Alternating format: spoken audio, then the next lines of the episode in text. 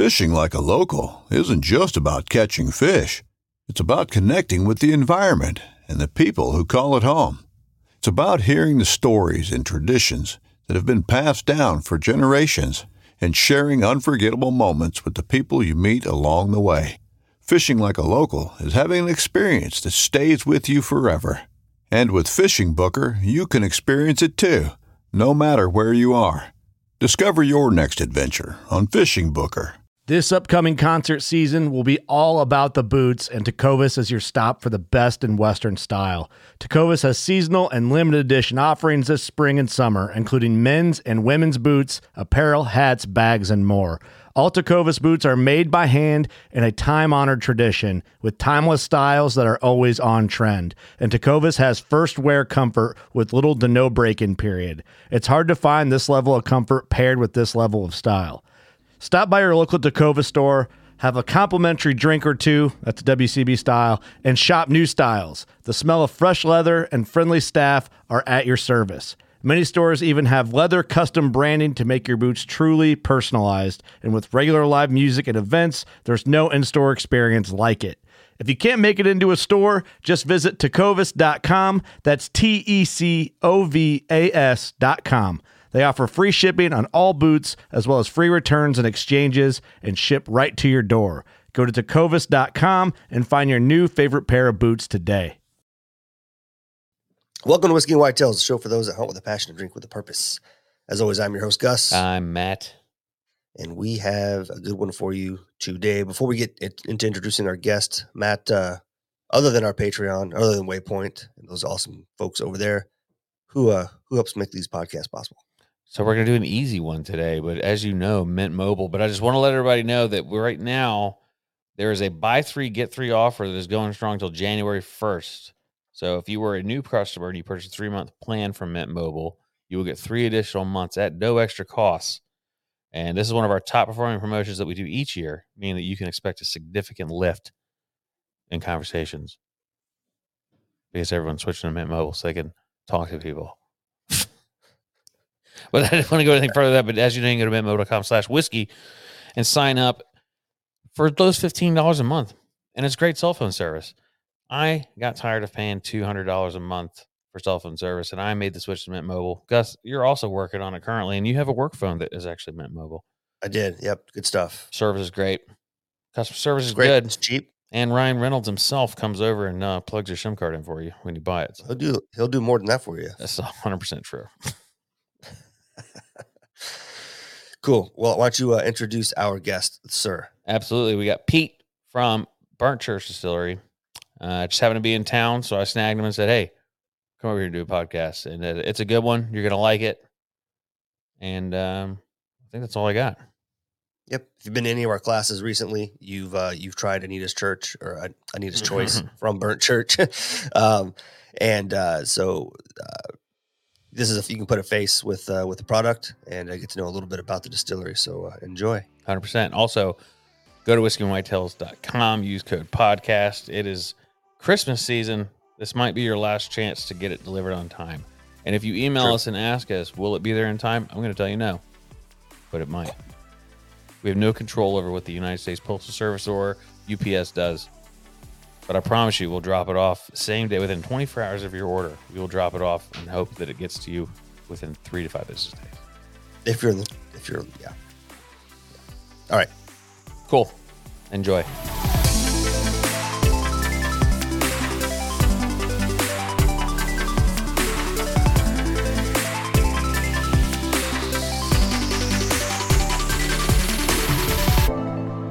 Boom. Live. And we're on. Oh, uh oh. I'm going to have Discord notifications the entire episode. Yeah, I'll turn mine off. I don't even know how to turn them off on that laptop. I just closed. I just closed Patreon or, or Discord. Oh. Oh, boy. I might just leave it up. It's good background noise. Yep. Pete, thanks for coming. Yeah, thanks for having me. We drank a little too much last night. Yeah, we did. No, What time did I text you and ask you to do this podcast? you you said good morning at fucking four twenty something. I think. Yeah. Yeah, I'm, I'm gonna look into see right now. Because I told him I was like, I'm Um, gonna I'm gonna tell him good morning, but it's our good night. 426. Yeah, 426. I was texting you saying 426. I'm about to go to bed, but let's record a podcast tomorrow morning. Yeah, it's all good, man. I was uh I was probably up to be honest with you. I was camping with the family and um did not bring a like sleeping pad or uh blow up mattress or anything, which I usually don't sleep with a blow up mattress if it's just me, but the kids and the wife, you know. Uh, but four of us in a fairly small tent, uh, I didn't sleep for shit. So I, Yeah. I was probably up. I just didn't hear your your notification come in. I actually told him that. I said he's camping, so he's probably awake right now. What was that? Yeah. What is it? Was that a beer? Is that a Miller High Life? Yeah, man. Champagne of champagne of beers? Champagne of beers. Hell yeah. Hell yeah. You guys aren't drinking? Uh no. We just woke up. like, literally. Just woke up. I mean, I drink. You have? I mean, I will. Oh, hey. Go get it. Go Hey. get him a beverage. What are you doing? Woman. What do you want? Fucking Anything? Whiskey, Whiskey. Beer. Whiskey. whiskey and beer. Whiskey and beer. I'll do it too. You know what? Whatever you just bring pick a bottle. Should we we- should Ooh, we this have is a good Burnt question. Church since we're talking since we're talking Burnt Church? Why not? Yeah. So bring some Anita's choice and two glasses and two Miller Lights. Yeah. All right. That right there, folks, is why you get married. right? what'd you say? That's that's why you get married, right? Oh yeah, hundred percent. Yeah, that's what I thought. Yeah, I got my wife is in my wife is in the garage right now sanding uh sanding products for whiskey and whitetails. Hell yeah. Just keep them keep them working, man. That's it. You can't let them get too Keep 'em working. comfortable. They have to No, they have to always No, be I like, let on 'em- their toes. Yeah, you let them get comfortable every now and then. You take them do nice things so that they appreciate and they know they have a good life. But you got to keep them like doing stuff. Yeah. Dude, I took uh, my wife to dinner last night and I was like, just her and I enjoy the evening. And uh, I get there and and Bear, I went to Bearcat and George sat us down next to my boss. No, Yeah. from work, Yeah. like boss, boss. My government boss was sitting at the fucking table. and I was like, oh, cool. Uh, but no, I like him, so we get along. It's not a big deal. And then I was showing him because I was like, Bearcat's crazy, man, the way the light lighting and all the stuff. So I was showing him like the whole restaurant, and I walked to Yeah. the bar, and I'm like, so if you stand here and you look at them, you know, and then I hear Matt. I look over at Pete sitting at the bar drinking. and I was like, what are you doing here? I was like, why didn't you tell me you were in town? He was like, you said you were busy all month. Yeah. I did say that. I mean, I was, but you know, it's it, that generally that generally applies to weekends. People try to fit stuff in our weekends, and it's just it's always really busy. Yeah. But Matt's got way more free time in the evenings than who? than me. No, I don't. How, why do you think that? Thank you. That I have Oh, that you have more because free time in the, kids in the Mm. evenings. Yeah, no, I was just kidding. Yeah. Hi, Andy. She can't hear you. Gus said you look stupid. I did. say- God damn it! I didn't say that. So, uh, yeah, I figured while you're in town, we should sit down and just kind of like chat it up. You know, we've been anybody that's listening knows that uh, we're huge fans of Burnt Church, Appreciate it. Yeah. fans of you, or fans of Chris, and um, talk all the time.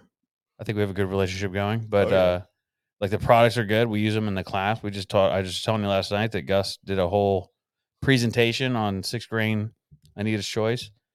Um, Yeah. How many states are y'all in now? We're in three. Three So, states. South Carolina, Nice. Georgia, and Tennessee. Tennessee. Okay. Yep. So Tennessee's brand new. Um, the Anita's Choice and the Bluffton whiskey go there in January. January. Yep, right now. I'm gonna pull this up some. Ooh, ooh, wow.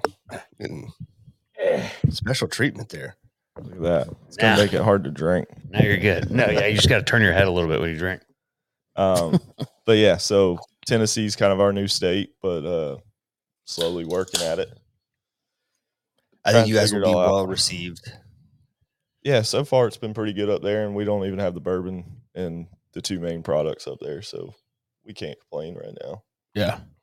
Nice. And you're working what? What? What do you have coming? That um. Well, let's talk about Burnt Church itself. Like, give the people a little history, background, whatever you want to say. I know this is your Um, favorite part of the job, but Man, I'm not very good at the history part of it. So, uh, started by two brothers, the Watterson brothers. Um, wanted to do something different and wanted to start a distillery, so they just started Burnt Church. Uh, the name comes from Burnt Church Road, which is one of the main roads in Bluffton. And the owner always looked at it and said, Why in the hell is that called Burnt Church Road? Um, hired some historians, spent two years digging into the history and doing all that kind of stuff. Um, honestly, I don't know much more than that. I still haven't read the book.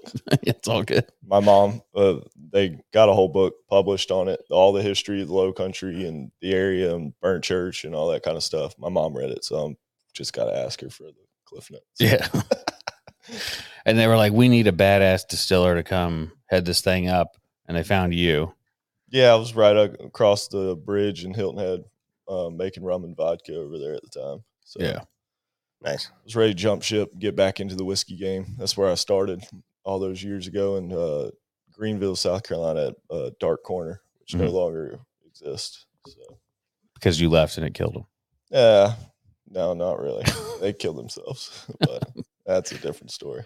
That's a, a growing trend these days. Yeah, Killing yourself. Um. Uh. Yeah. So. What's uh? So your flagship whiskey is the Anita's Choice, which is a six grain. What are the six grains? Rice, corn, wheat, barley. yeah. So corn, wheat, barley, rye, and then we do oats and Carolina Gold Rice. Carolina Gold Rice. That was the one I was Yep. going to remember. Um, and because there's so much grain in it, it creates a ton of flavor. But the the the actual whiskey itself is absolutely delicious. We use it all the time. We teach people to, we tell people about it. We promote it. We do all the things. But uh, you also have Bluffton whiskey, and what's that? That is mainly the Carolina Gold Rice. It's um, it's 80 percent Carolina Gold Rice with um equal amounts of wheat and barley in it. Okay. Um, brand new white American oak barrels, charred, all that kind of good fun stuff. Um, so you get a lot of those dimensions that you do get in bourbon because of that new barrel, but then that main Carolina Gold Rice really adds a lighter flavor and different dimensions that most people have never had in a whiskey. Right. Okay. And then the, um, what's the, uh, the Johnny Fever. I was, I was like, Yep. you're not going to forget this. Yeah. Old Johnny Fever. Um, we're re-releasing that one in January, which we're all pretty excited for. Um, it is more of a traditional Kentucky style bourbon, uh, four grain. Um, so main corn, a lot of rye, a little bit of wheat, and a little bit of barley. Mm. Um, that one coming out, I think we're sitting right around five years for that one when it comes out. And that one's uh we had a chance to taste it when we were we came to visit y'all. And uh what did you think about it, Gus? It was good, right? Yeah, I haven't had anything from from that distiller that I did not like. So Yeah. That's a big fact. Anita's Choice is my favorite. Uh, the uh, the one that uh, that I think Chris was it Chris that brought from the office. Oh, The my one with little, the, uh, my little samples. Uh, what? No, well, he brought samples, but then he brought a bottle that uh, it's got the shotgun. Oh, that um, Johnny yeah. Fever. Yeah. the Johnny Fever. Okay, that is Johnny Fever. All right, sorry, I couldn't remember the name. That was really good too, though. Yeah, Yeah. Yeah. that's good stuff. It's uh if you're a duck hunter, if you're if you're a hunter at all and you and you like the way a shotgun shell looks, that's the bottle cap for that bottle. And uh they said they're coming out in January, but it'll be distillery only. Distillery only for um, next year. And then we'll probably look at some small distribution, maybe only in South Carolina for the year after that. And we'll keep growing it from there. It'd be cool to see that on the shelf. It's a it's an odd sized bottle, but it's the deck the the way it's designed is really cool. Yeah. So it's all designed uh, because the owner, um, he nicknamed his uh, father in law Johnny Fever. That's where the name comes from. Mm. It's the only one that's kind of got some personal ties to it, not history. And uh, him and his father in law used to go out to South Dakota and pheasant hunt all the time. So that's why the grass is in there Mm. on the bottle and all painted up. That's why the shotgun shell's the way it is. So he wanted to do something for his father in law. Makes sense. Yeah. It's a cool Nice. bottle. It's a cool story that goes along to it. Yeah, it's really good. And, and y'all talked it up before you even brought it down. And I was like, Yeah. okay, we'll see. Yeah. but it Yeah. ended up being really good.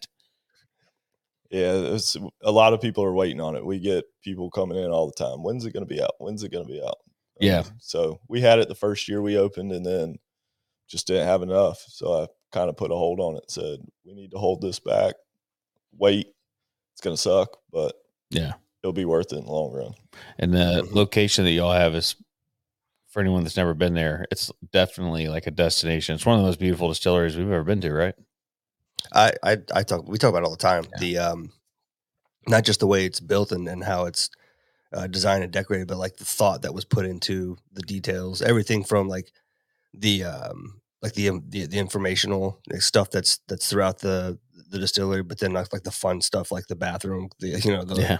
uh, the wall or whatever. Like The it's just it's just cool. It's just yeah, it's just cool, man. Like it's a it's a really cool place. But I wish we lived closer, so I, I that's the kind of place I'd bring the kids and the, the family and just go have some pizza and, and hang out. Yeah, the pizza place next door. Y'all own that or how's yeah. that work? So uh, the owner owns that as well. Um, but we're actually about to pretty much demolish the inside Mm. and just make the Wow. entire pizza place just a full out kitchen. Mm. And then, so if you want to eat food, you just come to the distillery. Um, Nice. And that way we can offer more variety than just the pizzas, salads, and little things that we're doing now. We're trying to really open it up, get Yeah. our menu down. And then also after we did that uh, Miller's all day dinner with Jeff and all them, um, I was like, once we do that, we need to start bringing chefs in and doing Yeah. dinners at our own place and kind of really Yeah. hyping it up. So That'd be good to have uh like a like a pop up kitchen deal where different chefs could come in and create different types of food because you guys already do that with music. So if you could have not only the pizza place but have chefs come in and make their own. Like tonight we're having, you know, say Chefry comes yeah, and then you have uh, a local musician and like you can really cater the entire evening to kind of fit whatever vibe you're trying to put off, yeah, which is that's a good idea. yeah. We're we're looking forward to it. We want to kind of boost the food to be on the same level as the whiskey and the rest of the building. We really want to have something that's all the way well rounded. Like people, yeah, they're coming for the whiskey, but we also want the food so good that people just come for the food too. Yeah. So Do you think people come right now to uh to just to eat, or they're they're, they're definitely coming to Oh. the distillery? Oh, for sure. Yeah. My brother goes there all the time just for the pizza. Yeah, the pizza's really good. so they're doing it. We just want to boost it up a little bit more, you know. Like pizza's great, but it's just one thing. We want Yeah. to really add on to that. So yeah, I think it's a smart move. And uh, what's the story behind that giant piece of wood? Is that the tree from where Burnt Church used the Burnt Church Road tree? Oh, um, so no, that is not the burnt Road. um, so the secession oaks are famous down here in the Low Mhm. Country. Um, and there's a really famous one where supposedly during the Revolution or something, they used to meet under it and have their little secret meetings to go against the British. Mhm. Um, so that tree got hit by lightning, I think it was, and um, the owner made a big donation to the local historian um, society, and for the piece of tree. Oh, Um, and y'all haven't been there, but we actually got a glass top on the top of it now. Hmm. And it tells the whole history of the tree and all the stuff it's been through and how old it is, and Hmm. all the history that surrounds those kind of trees in the low country and how like big they were for the local people at the time trying to make moves, yeah, get out of Brit- British control. yeah. It's a, it's a, it's it's like the size of a. It's hard to explain. It's like you walk in, it's like the foyer of the foyer, if you will, of the of the distillery, but it's it's this huge chunk of wood. I mean, it's absolutely massive. Um, if you've never seen live oaks or secession oaks, they're They're huge. they're big ass trees. Yeah, yeah. It kind of makes it a pain when I got to take things out the front door. Because it's in the way. It's in the Oh, you gotta, yeah, you got to get around it. Yeah, because I'm always seem to be the one that gets called when furniture needs to be moved. So well, I mean, it's it's your Of fault for having all the muscles and strong back. You know. Yeah, I guess. I should sit around more and do nothing. Yeah, that's what I've heard. Master distillers usually, head distillers, excuse me, usually do is uh sit around and do absolutely nothing. Right? Yeah, I'm not one of them. No, no, you're working hard, and you're working on a bunch of different stuff too. Like, Yeah. Can we talk about some of that? Like some of the projects you're working on? Oh yeah, yeah. So um, when I joined the company, um, I said if we're gonna do this, I really wanted to focus on local, and we got a lot of cool people around here. So I partnered with uh, Marsh Hen Mills, and they're all known for their heirloom grains. So that's where we get all the Carolina Gold rice. Um, we get black seashore rye from them. We get Guinea Flint corn. We get Jimmy Red corn. We get a lot of cool, unique things, and they're all grown in South Carolina. So not only are we boosting the, the local market just for ourselves, but we're also helping the ag side of it. Um, then we also partnered with another farm called Weathers Farm, and they started a malt house on site called Palmetto Malt. And so whatever I don't get from Marsh Hen, like my yellow corn, my wheat, my rye, um, barley, they grow barley in South Carolina, believe it or not, in the low country. Um, Mm. And they do all the malting for me the way I want it malted, um, all the rest of it. Uh, so even triticale, which is a hybrid between wheat and rye. Um, I've got all these weird, crazy ideas in my head. Um, so I've kind of went to all them and started looking at it and wanted to do something that was a little outside of the box, but I didn't want to go so far that it kind of scared people away. So I wanted it to be just close enough that I got different flavors that are unique to South Carolina will be unique to us, um, but weren't going to go crazy and be scary and people are like I don't want to try that. So Right. but we got single malts. We got three single malts working. Um, uh, one was made from a pink corn called Unicorn, hundred percent corn, single malt. It's pretty delicious. I tried it the other day. Um, so it's got about another year and a half on that one. Um, we got a triticale single malt. We got a barley single malt, and then we're doing a couple bourbons. Uh, let's see, Guinea Flint bourbon, which is going to be a wheated bourbon um, and Jimmy Red, uh, which I ended up pairing with the Triticale um, to give it some different aspects and some different notes that most people have probably never had before. Yeah. And we have. So are you go ahead. are, are you taking all these projects? These are these are decided. You're taking these to the finish line, or are you getting these to a point, taste again, and then decide what goes, what continues to go? Uh, yeah. So right now everything's got got some time on it. Um, the single malts will be the first thing that comes out um, because all my used barrels on site were all smaller. We started out with the 25 gallon barrels, and Mhm. we're only doing 53s. So those are going to be number one. Those are going to be out hopefully in the next year, year and a half. We'll start rolling those out the door. Um, the bourbons and the ryes and the other things that I've created while we're there, they've got a they've got a ways. Yeah. Yeah. What's the average year you put on one of the bourbons? Four, four, four to five, or it's still too young? Um, right now, I'm thinking they're probably going to be about five when Yeah. we release. Um, but I'm kind of checking them every every so often just to see what they're doing, how they're doing, and that was my big point: is we're not releasing anything until it's absolutely ready to go. Yeah. And that's one thing that we harp on all the time that people talk about age, and it's like I, I like we don't really care how old it is. We just want it to taste right. Yeah. And um and so, but with that being said, as most people know, at four years you can call it something cool, and so that's usually the the the age where everybody pulls everything. And uh, there's people that are local to us that make stuff, uh, and they won't go over four years, and they say, "Well, it's just good. It's good at four. It's like, well, you don't know what it tastes like at five, you know, because they refuse to. They don't want to. It's just it, that's a year of us not selling a product. But what's also funny is there's another local distiller that uses Jimmy Red corn, and so um, we were talking about it last night, and we ended up pulling out White Dog from Burnt Church from that distillery, and uh, some maybe some homemade shine I might have, and uh, went back and forth, and the uh, the stuff from the other distillery without putting him on blast, Gus. Uh, Yeah, yeah. I won't say it. it's uh, you tell him. I'm gonna fix your mic.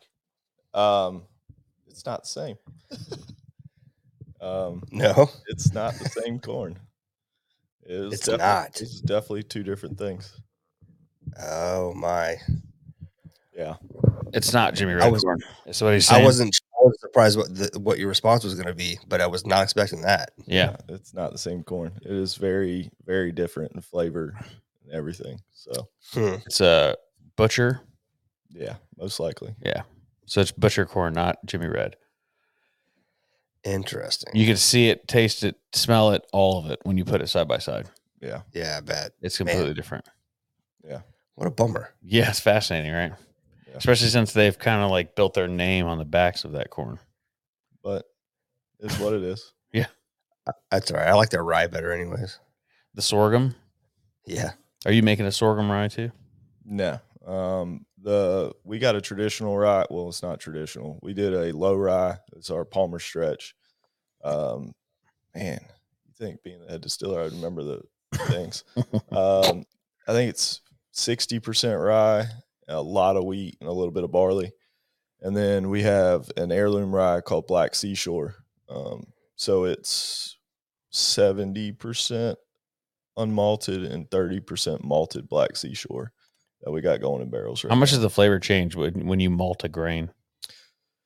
Um, it depends on how much you malt it, um, and what kind of toast levels you get into it. Um, I like doing a little bit of malt um, on some things because it helps soften it up, and then it gives you some other toasted characteristics that will come into the play. Um, but it it all depends on how far you want to go. Like if you do a light um, pilsner style malt, it's not going to be as much, but then you can get all the way into chocolate malts, what are going to change everything completely. So So if you if you were to if you were to do hundred percent one type of grain and then malt some of it, you could play around essentially forever. Oh, it's yeah. like fifty percent, sixty percent, seventy percent, oh yeah, and it'll be different every time. And then how much you malt it. Yep. See, and that would that's to me that would be the fun side of distilling is Yeah. doing that, just playing around. that's what I do. Yeah, it's- it's- I'd be way more into that part. If somebody wanted to become a distiller, what's the path? Because we were talking last night. Like, if you leave, like they're pretty much screwed because they're ne- it's there's not a lot of you walking around. no. Uh, so like, how do you? How would someone get into it? Like, if they're like, I want to quit my job today and I want to be the next best distiller in the world, like, what's that process look like? Start from the bottom and work your way up. Like, um, Get a job at a distillery and start working. pretty much. Yeah. pretty much. I mean, there's a lot of small guys out there, so the jobs are they're around.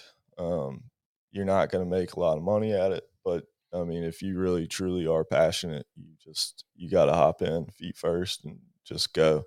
Um, and you got to be willing to do all the BS that nobody wants to do: bottling, mashing, uh, playing with spent grain, which just is miserable sometimes. um, hucking barrels around, doing all that kind of stuff, and then eventually, that's the way I did it. And I slowly worked my way up, and kind of started trying the spirit, started understanding how to try the spirit, and it's really more of trying frequently so you get over that alcohol burn because you know we're trying stuff at anywhere from 100 all the way up to 135 140 so if your palate's not used to all that alcohol that's in there you're really going to have a hard time understanding those flavors. So it's really getting your palate used to that alcohol and once you do everything starts opening up and one day you're just like holy crap i can taste everything I kind of know what I'm doing all of a sudden. yeah yeah it's, that's the other thing too is I think a lot of people think distillers are just drunk all the time, just hammering down liquor, and it's like you're not you're not really tasting to drink, you're tasting to perfect a flavor. yes And to, like, what is that process like as you as you go through? Like, because I know you'll taste the grain, the mash, like you taste a little bit of everything. Yes. Yeah. It just you got to make sure everything is consistent all the time. You don't want any off flavors. You don't want any bad cuts. You don't want any bad grains. So it's just a constant and it's small tries. You don't need to drink a lot. You know, taste it once, taste it twice, make sure it's good, make sure it's consistent.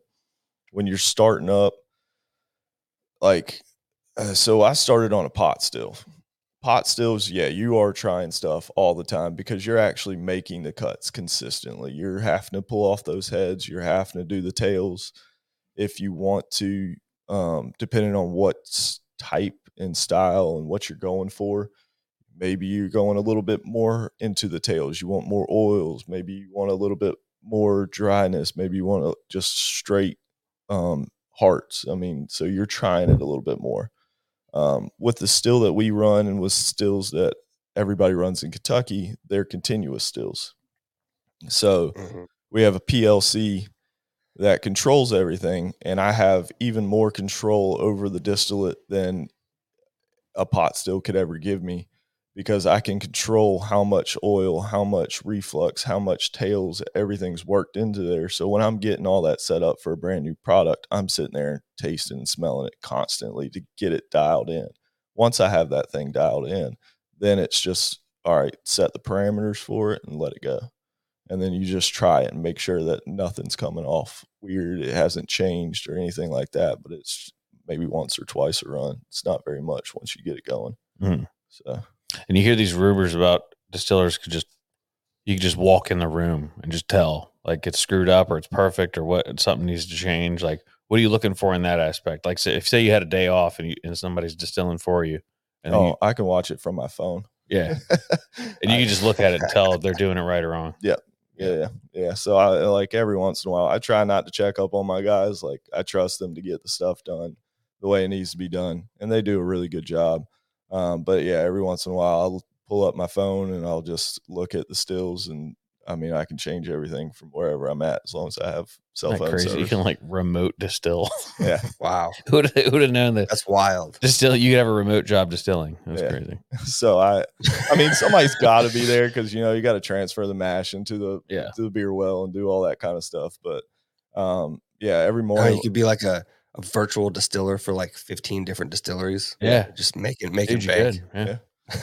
That'd be- um, but no, I start up the equipment every morning before I even leave my house. Like get everything hot. Nice. So everything, everyone, as soon as I come in, it's just That's smart. start milling, start Yeah. Yeah, going. I can't imagine. Like, I I wonder if anyone's ever done the like the analysis of the ability to do that versus having to come in and wait. Like, how much more efficient, and, like how much money you've saved and uh, wasting. You know, companies not having or a distiller and having to waste time waiting for equipment to heat up. You know, Yeah. Yeah. I mean, it saves me 30 minutes every morning.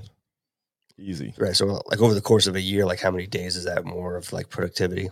It's, it's, Sorry, I just got really real businessy and nerdy there for a second. It's a lot. It helps me out a lot. I mean, I'm running around all the time. We have 2 rick Mhm. houses, so one's on site, one's not. We got an off-site um, warehouse for all of our um, raw raw materials. So Mhm. I'm constantly going around. So anywhere I can save time and not have to be Yeah. just waiting around on stuff it helps me out a lot. It's funny how efficient being salary will make you. Yeah. Like I don't want to do um, anything the long way. I want Yeah, to do it no. as quick as possible Yeah. and get out of there. yeah. Yeah, it's The- it's crazy. when you guys are storing all your raw material, how much, uh, how long do you keep stuff like that on hand before it gets used? I imagine you don't want to be sitting on that stuff for too long. So when it comes to grain and everything, I get grain deliveries once a week to every other week. Just kind of depends on what I'm making and what I'm buying at the time. Um, barrels, I get barrels once a month. I drive up. Mhm. Our cooperage is in Bamberg, South Carolina, Oak to Barrel. So I'll drive up Yep. there in my 28 foot box truck that we got, and I pick up the barrels once a month and bring it back down. And so they don't sit around very long. Um, Okay. When it comes to glass and corks and all that other labels, all that kind of stuff, um, more you buy, cheaper you get. So Mhm. we are a business. We're trying to keep our costs down so we can actually make some money, especially since we're a startup, two and a half years old. Like it's it's still rough for us right now. Um, so I we we buy in bulk on that. And I try and get our costs as low as we can get it, so we can actually move forward. Mm-hmm. So The um, that was the other thing too about starting up. So like you guys, you had a contract with a distiller somewhere in Kentucky. I don't know if you're if you say if you yeah, yeah, tell no, we, yeah, yeah, yeah. We um, so we got all of our original recipes: the um, Anita's Choice, Bluffton whiskey, Palmer's Stretch, and a little bit of Johnny Fever made by uh, Jeptha Creed up in Kentucky. And so they made like kind of the stuff and laid it down for you so you could you could have product to sell while you're running your still and, and getting everything stood up. Yeah, so I mean, you know, it takes. I mean, I mean, if you really want to put out a year old whiskey, you can, but we're not trying to. We're trying to get the stuff to where it's right. So right now we're looking at two and a half minimum, all the way up to five, six, seven years, just depending on what the product is and how long we want it to go. So if we would have just opened day one, we would have had some vodka. Yeah. that's not very fun. Yeah. So, Right. um, so yeah, we got those guys to make it, and we started that in 2018. Um, so when we opened the doors in 20, oh man, 2021. Um, I was like, I know, but I'll let you figure it out. Brain shut off for a second. Um, so when we opened the doors in 2021, uh, we started making our own, but then we also had the whiskey to sell for everybody to come and enjoy. So it's our recipes, it's our everything. They just made it for us. Yeah. Um, it's th- and they aged it there and, and sent it down. Like, Yeah. they, you guys are bottling it and they're just sending you the the barrels back, or what's going on? Um, so they aged it for us. Um, they kept it in their rick house, and then as soon as we got our DSP and our our on site rick house was done, it was oh man, I think it was like thirteen or fourteen track trailer loads of barrels that we had to unload by hand. Fun. Put them on, put 'em on pallets, and then stack them up in the rick house. And then I didn't know where anything was because it was just so frantic, just Yeah. trying to get the Stuffing of it all in there. Yeah, and then I had to. Oh, me and my two guys had to go through it all and start trying to find it. And then we're moving pallets on pallets on pallets, trying to find barrels. And then Mm-hmm. some barrels are so messed up you can't read what's on it. Uh, Jeez. Whoops. yeah, Uh, was- you just keep tasting it and then and, uh, figure out like, I guess this is it. Uh, yeah, yeah, yeah. And it'd be funny if, if you end up throwing something in a barrel or in a bottle and you bottle it all and then you taste it out of the bottle and you're like, shit, this was Bluffton whiskey. No, I wouldn't have done that. no, no, definitely tasting it before. This Anita's choice tastes a lot like a single malt. Yeah. And the, and the goal, the hope or the goal, right, is for everything you've distilled to taste the same yeah, well, or better. or better. We're going for better. Um, we definitely want it to be the same. We want it to be similar, um, but using the South Carolina grown grains, um, distilling it down here on a little bit different system. You know, there's a bunch of different aspects that are out of the control of everybody um, Right. that are going to change it up a little bit. But we're hoping that it comes out a lot better. Yeah. I mean, the product's already really good right now, so if we can get it better, it's just going to help us out. So right now, are you guys blending to achieve a certain flavor, or uh, like how are you how are you bottling right now? I don't have that luxury. That's where we're trying to get to. Mhm. Um, to where I'll sit there and pull as uh 20, 30 barrels, try them all and say these are the ones ready to go. And I'm not trying to be the same flavor every time. I don't want the same thing every time. I just want the best possible combination. Mhm. Um, so every batch is going to be just a little bit different, but it should all taste pretty pretty damn close. And how many bottles are are we talking about for per batch? Uh, it just depends on how much we're selling. Yeah. Okay. Um, so most of the time I pull about 20, 25 gallon barrels right now at a time. Okay. And we bottle that up. So it's a lot. Yeah, it's Yeah. a pretty good bit. It's usually we're usually bottling when we do the Anitas, it's usually 400 to 500 gallons at a time. Jeez. Wow. Yeah. I mean, it's it's me and two other guys and we're working hard. We're bottling everything on site. We're milling everything on site. So I don't have the luxury to sit here and say, "Oh, well we need 20 cases for this order, or 100 cases for this order. We need to bottle something." No, we just we're constantly having to bottle. We'll bottle a bunch of pallets at a time. Liquor's not going to go bad, so we'll just hang out, and then that way we're not on the bottling line every day of every week on top of trying to do everything else. So you said liquor's not going to go bad. Uh, does that mean that you don't have to store your whiskey in a temperature climate controlled space? No, You can store it in your attic if you want. yeah, yeah, Just keep it out of direct sunlight, and you're pretty much good. yeah, pretty much. That's crazy, Gus, because you know we get chewed out all the time about that. yeah. That we're irresponsible for leaving shit in an attic. You know, um, the whiskey sits in barrels in an uncontrolled Right. warehouse, and For those- years. Yeah. yeah, It doesn't kill it. Isn't Yeah. that weird? those actually variations in temperatures help it. Right. Um, that's how the maceration works. The hotter the barrel gets, the more it moves into those wood, uh, into those staves, and then the colder it gets, it comes out. So that allows that ebb and flow in and out of that barrel to actually pull those flavors out of that barrel and and make it what it is. So sitting in a glass bottle in an attic inside of a box Not is not it. killing it at all. not gonna hurt it. This Nice. isn't beer. Who would have known, Imagine that. man? So, Imagine that. I got. I mean, we knew, but clearly no one else does because everybody tells us that how stupid it is that we don't uh, take care of our whiskey. We treat it like a what do they say, redheaded stepchild? Is that the is that the phrase? I, I, I'd pick a phrase. There's been several. Are we still allowed to say redheaded stepchild? I don't know. Probably not. We're probably canceled now. Yeah, we're probably in trouble for that one. You never know these days. You never know. People get riled up. Anywho, so you're down here this weekend for for boys' night, basically, right? And you're also going to uh, the event that we went to last year. Yes, um, I'm in town. Did a tasting over at uh, Bottles in Mount Pleasant. Went and talked to Gibby's. Going to do a tasting at Gibby's on the 22nd of December. Trying to grow the Charleston market for us, and then uh, also turn it into fun weekend for two of my childhood best friends. Just came into town.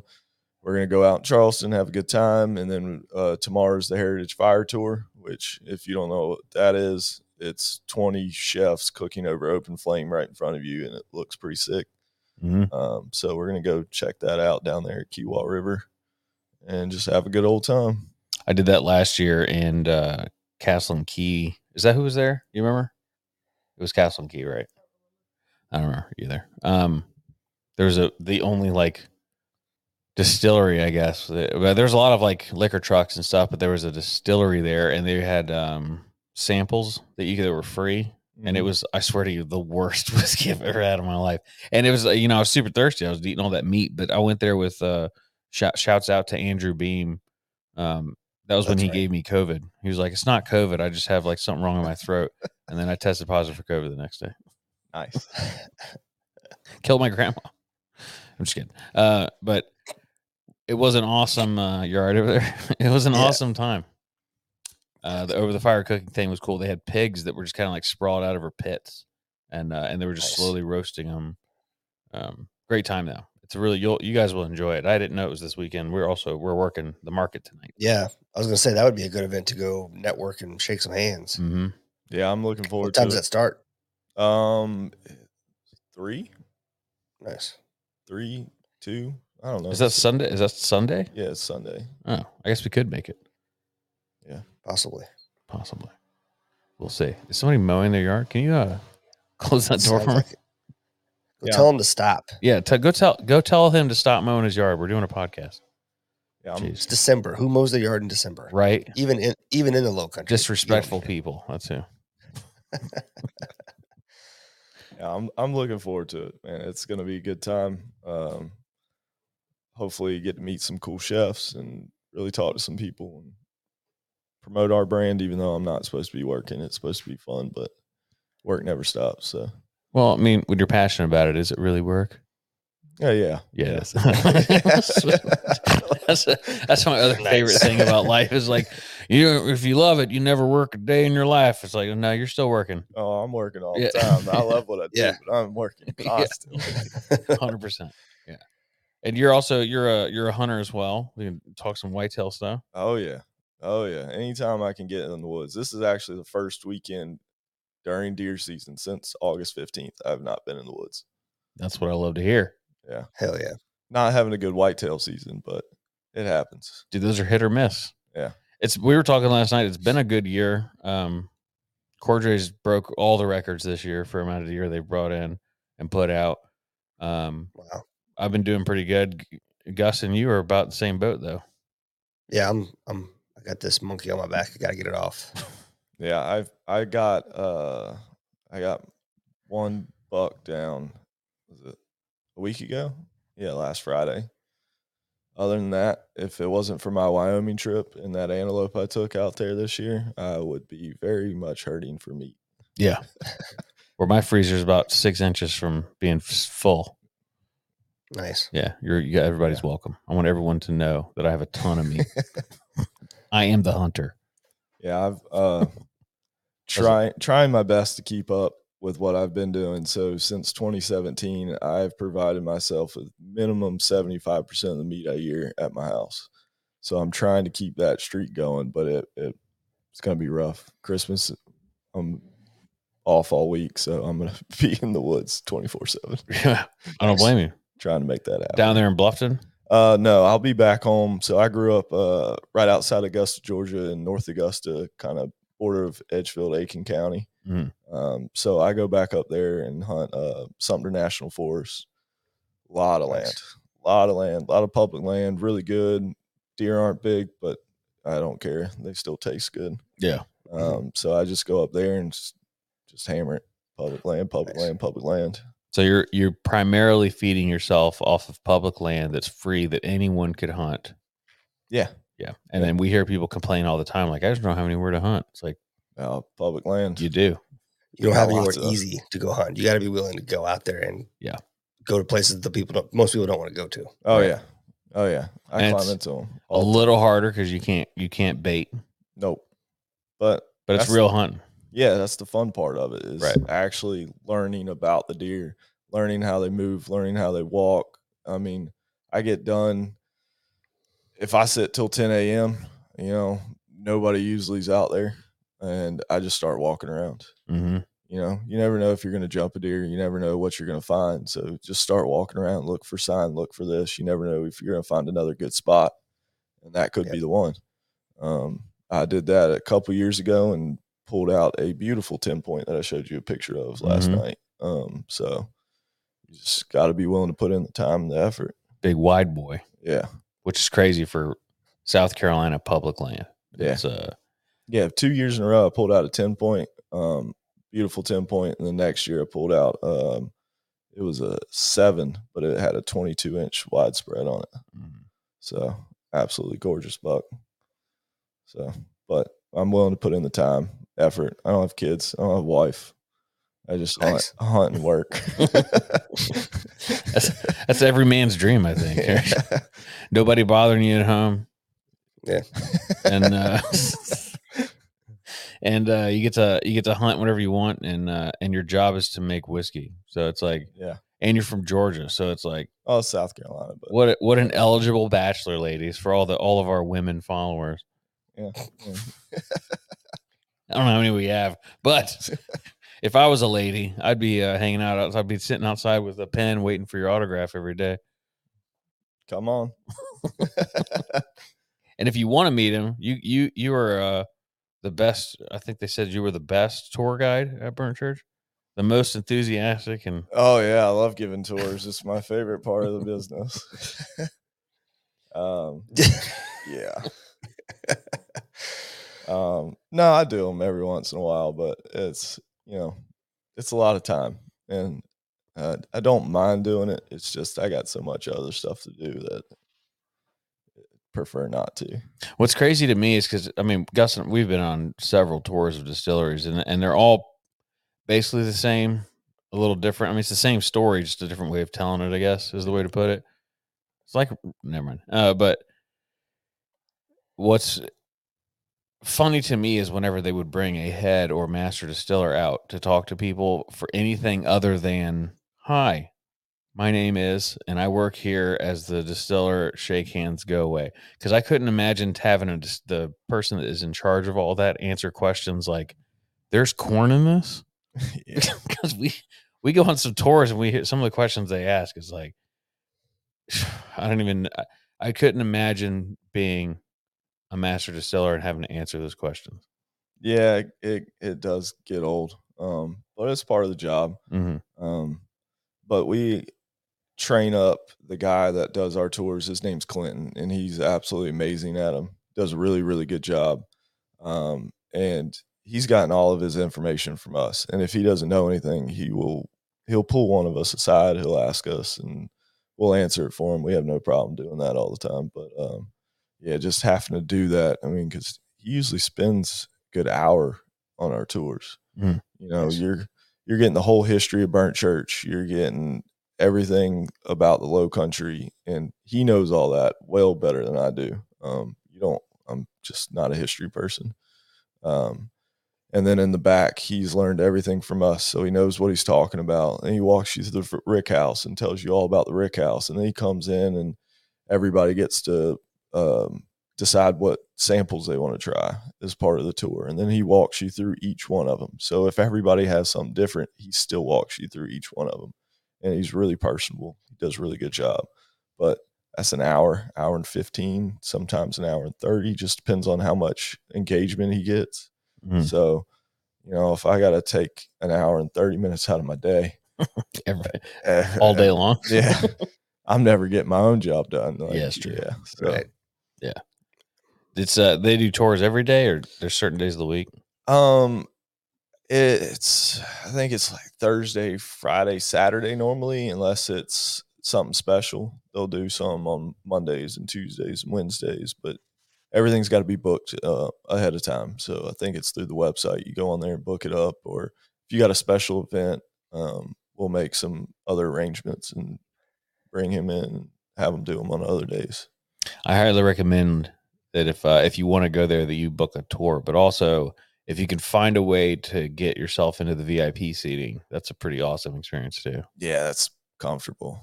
I've taken a nap on that couch. It's wild how it's like. It reminds you of like a, what do you think, Gus? Like a 17th century home. Yeah, yeah. It's kind of it's really open, but it feels like it's it's its own little space. It's cool. Yeah, it's really comfortable. It's got like the red velvet uh, ropes, and you know, like Oh, it yeah. says like a huge sign. This is a VIP somebody. area. yeah. Like who, if somebody's in here, they're important. yeah. And so you and Chris, Chris let us sit in there and we drank for a little while. And uh, everybody that walks in kind of like looks over there like, I want to sit in that spot. yeah. Yeah. Yeah. Yeah. Well, fuck off. You can't. It's ours. Go away. Yeah. Yeah, a lot of people like it. A lot of people trying to get in there. Um, so Tell us about the uh, your antelope that you just got. yeah, so uh drove out to Wyoming by myself. Um that was fun. Got boring after a while. Yeah. So It's a long drive. 24 hours Wow. of driving. Um Yeah.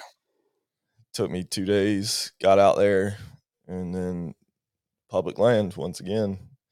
Um got a doe fawn tag and I mean just start hitting it and Did you have a guide nope, all by myself. for real? yeah. I thought this was like a planned trip. No, no, no. That's pretty epic. You drove out there by yourself to hunt public land by yourself. Yeah. And then you were you were successful. You Yeah. Killed a pronghorn. Yeah, it took me three days of going from sun up to sundown. That's wild. I didn't even know you could do that, to be honest. Yeah. Did you know that? That you can go It's awesome. get a pronghorn on public land? Yeah. I don't think I knew that. You, you can get almost anything on public land except the crazy stuff in Texas that they have on those private ranches. I can't get a nilgai on public land. I don't believe so. No. but uh yeah, it was fun, man. Um camped on some BLM land and just kind of lived. Just didn't have to worry cool. about anything, you know, cell phone didn't work, this didn't work. Mhm. So just went out there and got busted three or four times before I made it happen. Um How long was that shot? I actually crawled on my stomach for 85 yards and popped up, and I was 60 yards from her. Wow. Yeah, Yep. What kind of terrain was it? it's plains. It was you were out. Yeah, okay. So yeah, you're out. That's why you had to crawl because Yeah, it was so the way they were sitting, they were sitting in this little bowl, and so when I was standing up, I could see them. So I snuck around on the side of this hill, and I popped up, and I was probably a little over hundred yards or so from them. But with the grass, I couldn't stand up and get a shot, or else I would have been busted. And so I had to crawl to the point where I could set up my rifle on my pack and see over the grass to be able to see them. Hmm. Damn. So it took me a while. how far did you have to drag it? Um, not far. Okay. Just cut it, clean it right there, and put it on your back, and take it to the truck, and Yeah. done.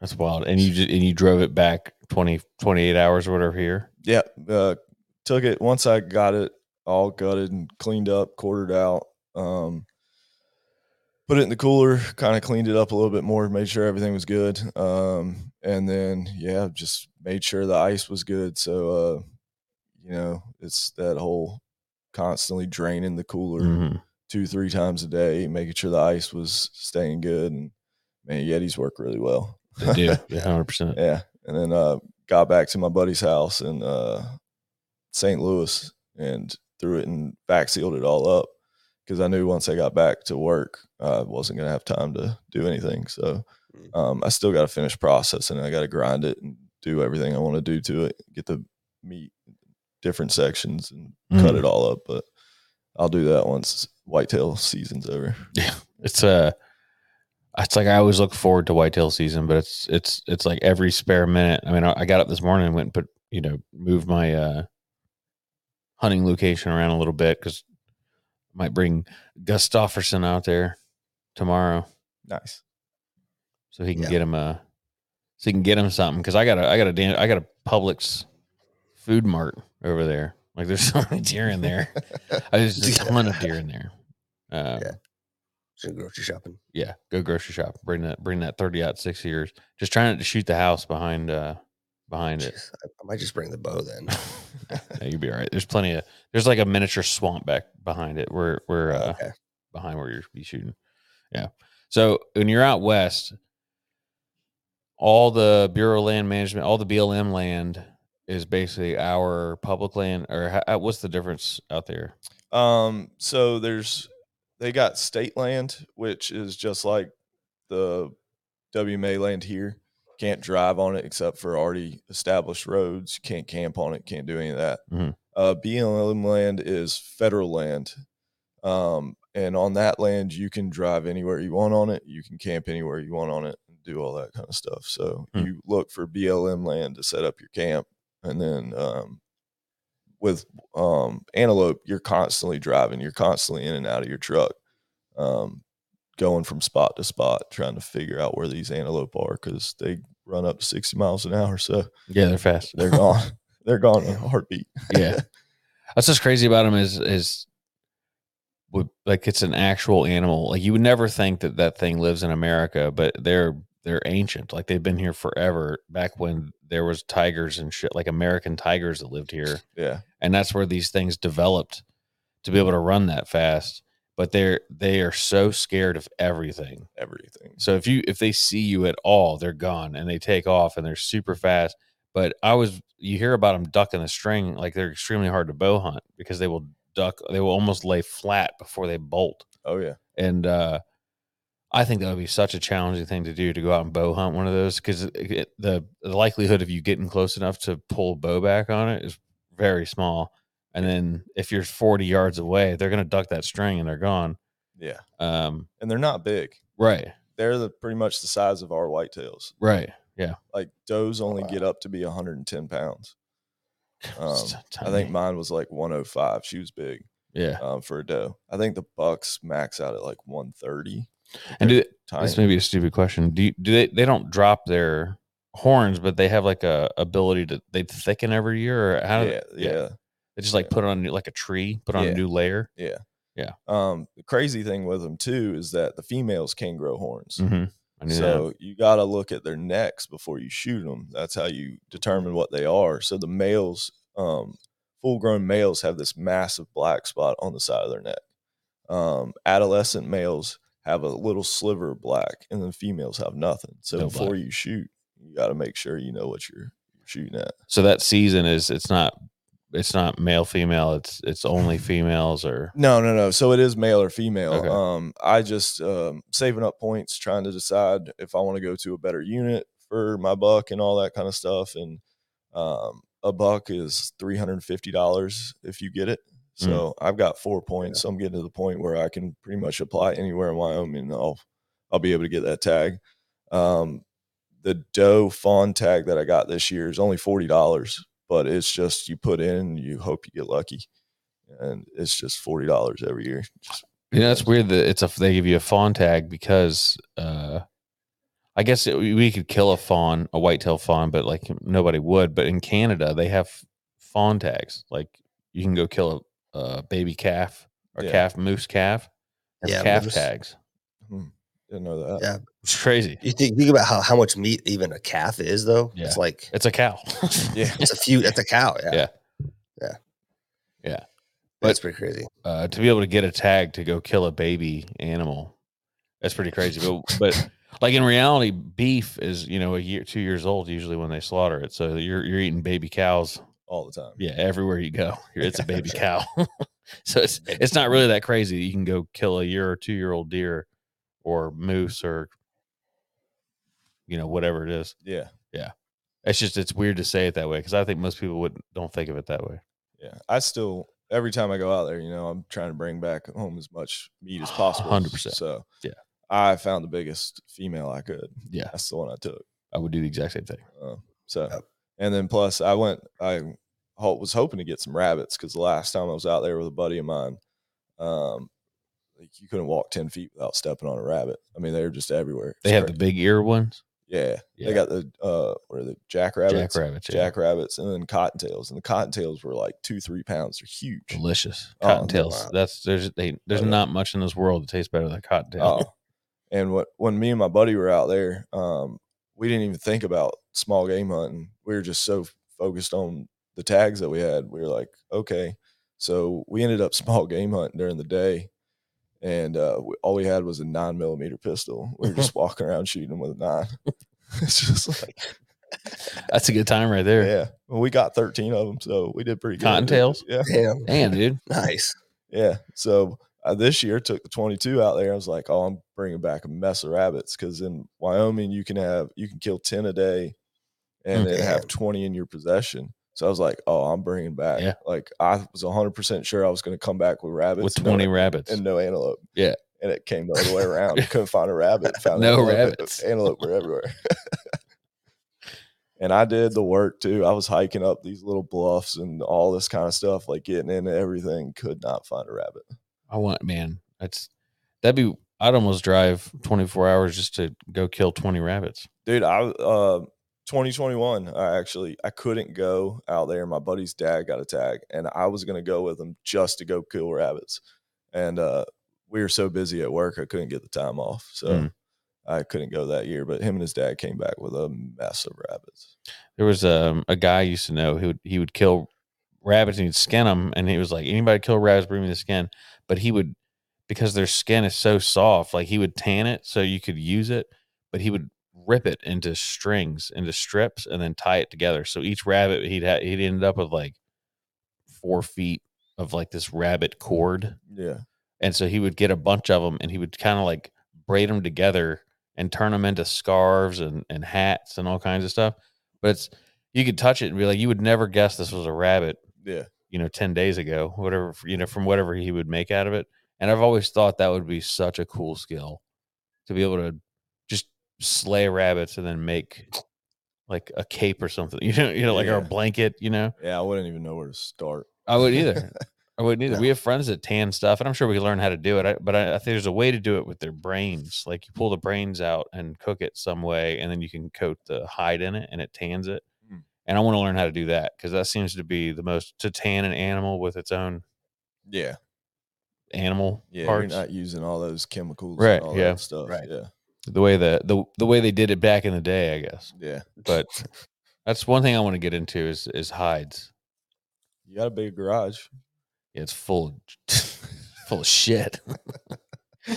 there's there's whiskey barrels and motorcycles and car parts and generators and huh? There's a lot of shit in there. There's a lot of shit there. maybe one day it'll be cleaned out and it'll become a tannery That'd be fun. I might just turn my living room into a tanning tanning a tanning room. What do you think? She said, "Yeah, there you go She thinks she's talking about tanning beds. that's exactly what she thinks." She I, have you ever seen her? She don't know what those look like. We're talking about tanning beds. Oh, now she's mad. Nailed it. All right. Um, is there anything else anybody needs to know about you? You're a hunter. You're a Yeah. distiller. Yeah. All around good dude. come say hey come visit us Yeah. yeah Head down to Bluffton, Burnt Church Distillery. Schedule a tour, and then uh, You'll see me running around frantically. yeah, you see a guy in there that looks like he knows what he's doing. That's that's Pete. Go say hello. I probably don't know. I look like I know what I'm doing. You're looking at your you're distilling from your phone. yep, that or PLC. If you see a guy with a lot of messed up clothing on, that's usually me. That's that's the way to live right there. Dirty overalls, dirty t-shirts. They always try and get me to get new shirts. I'm like, but these still are fine. Yeah, why would I wear new clothes to work? Yeah, doesn't make any sense. they're just gonna get dirty. And then what is how how would we describe Chris? He looks like uh he looks like he's in charge. Oh yeah, hundred percent. So if you see a guy and you're like that guy's in charge, that's Chris. Go talk to him. probably Chris, yeah. yeah. That's funny. Awesome. All right, you got anything else, Gus? No, I got nothing, man. Thanks for joining us. And uh, you know, if you're listening, you're in this uh, any of the three. What were the what were the states you said you were in? We're in uh, Georgia, South Carolina, and Tennessee. You can also Okay. um, buy us online. So we do the online sales. Uh, like one company's coming out of Florida, another company's coming out of California, and then I think DC. So I think between those three places, it's like 35 or 40 states that we can reach. Yeah. Um, nice. You know, So it's there you go, folks. never fun buying it online because you got to pay for the shipping. But um, if you want to try it, it's a Heck yeah. way for us It's to worth get it it. out there right now while we're still trying to grow. Yeah. And if you're listening to this, you you want to try it. I promise. 100. percent Yeah. We're huge fans of it. We push it all over town, promote it. We we've got bars and restaurants that don't have it. We'll tell them they got to sell it. They end up selling it. We liquor stores. We convince them to sell it. It's uh, and it's not not like convince. We just basically say, taste this, and they're like, don't you want to sell this? And they're like, yes. Yeah. Um. Uh, we we really appreciate it. Like Bearcat had it last night, and I watched them pour an entire bottle. So Yeah. that was awesome. Yep. yeah, that was real Heck cool. yeah, that's cool. And that was thanks to y'all and getting that in there for us. Absolutely. Um, Absolutely. Same thing with the Gibby's connection. So hmm we're gonna go try and push some whiskey for them and really hit the Charleston market pretty good in 2024. So this is here a this is how much we believe in it. We like we would never like some pages or podcasts or companies will subscribe to one brand and be like, "This is our brand. We we're gonna push it." We would never do that because we like the ability to be fluid and do whatever. But if we Mhm. were to pick a brand and ask for sponsorship or whatever, it would be Burnt Church, one hundred percent. call like Chris.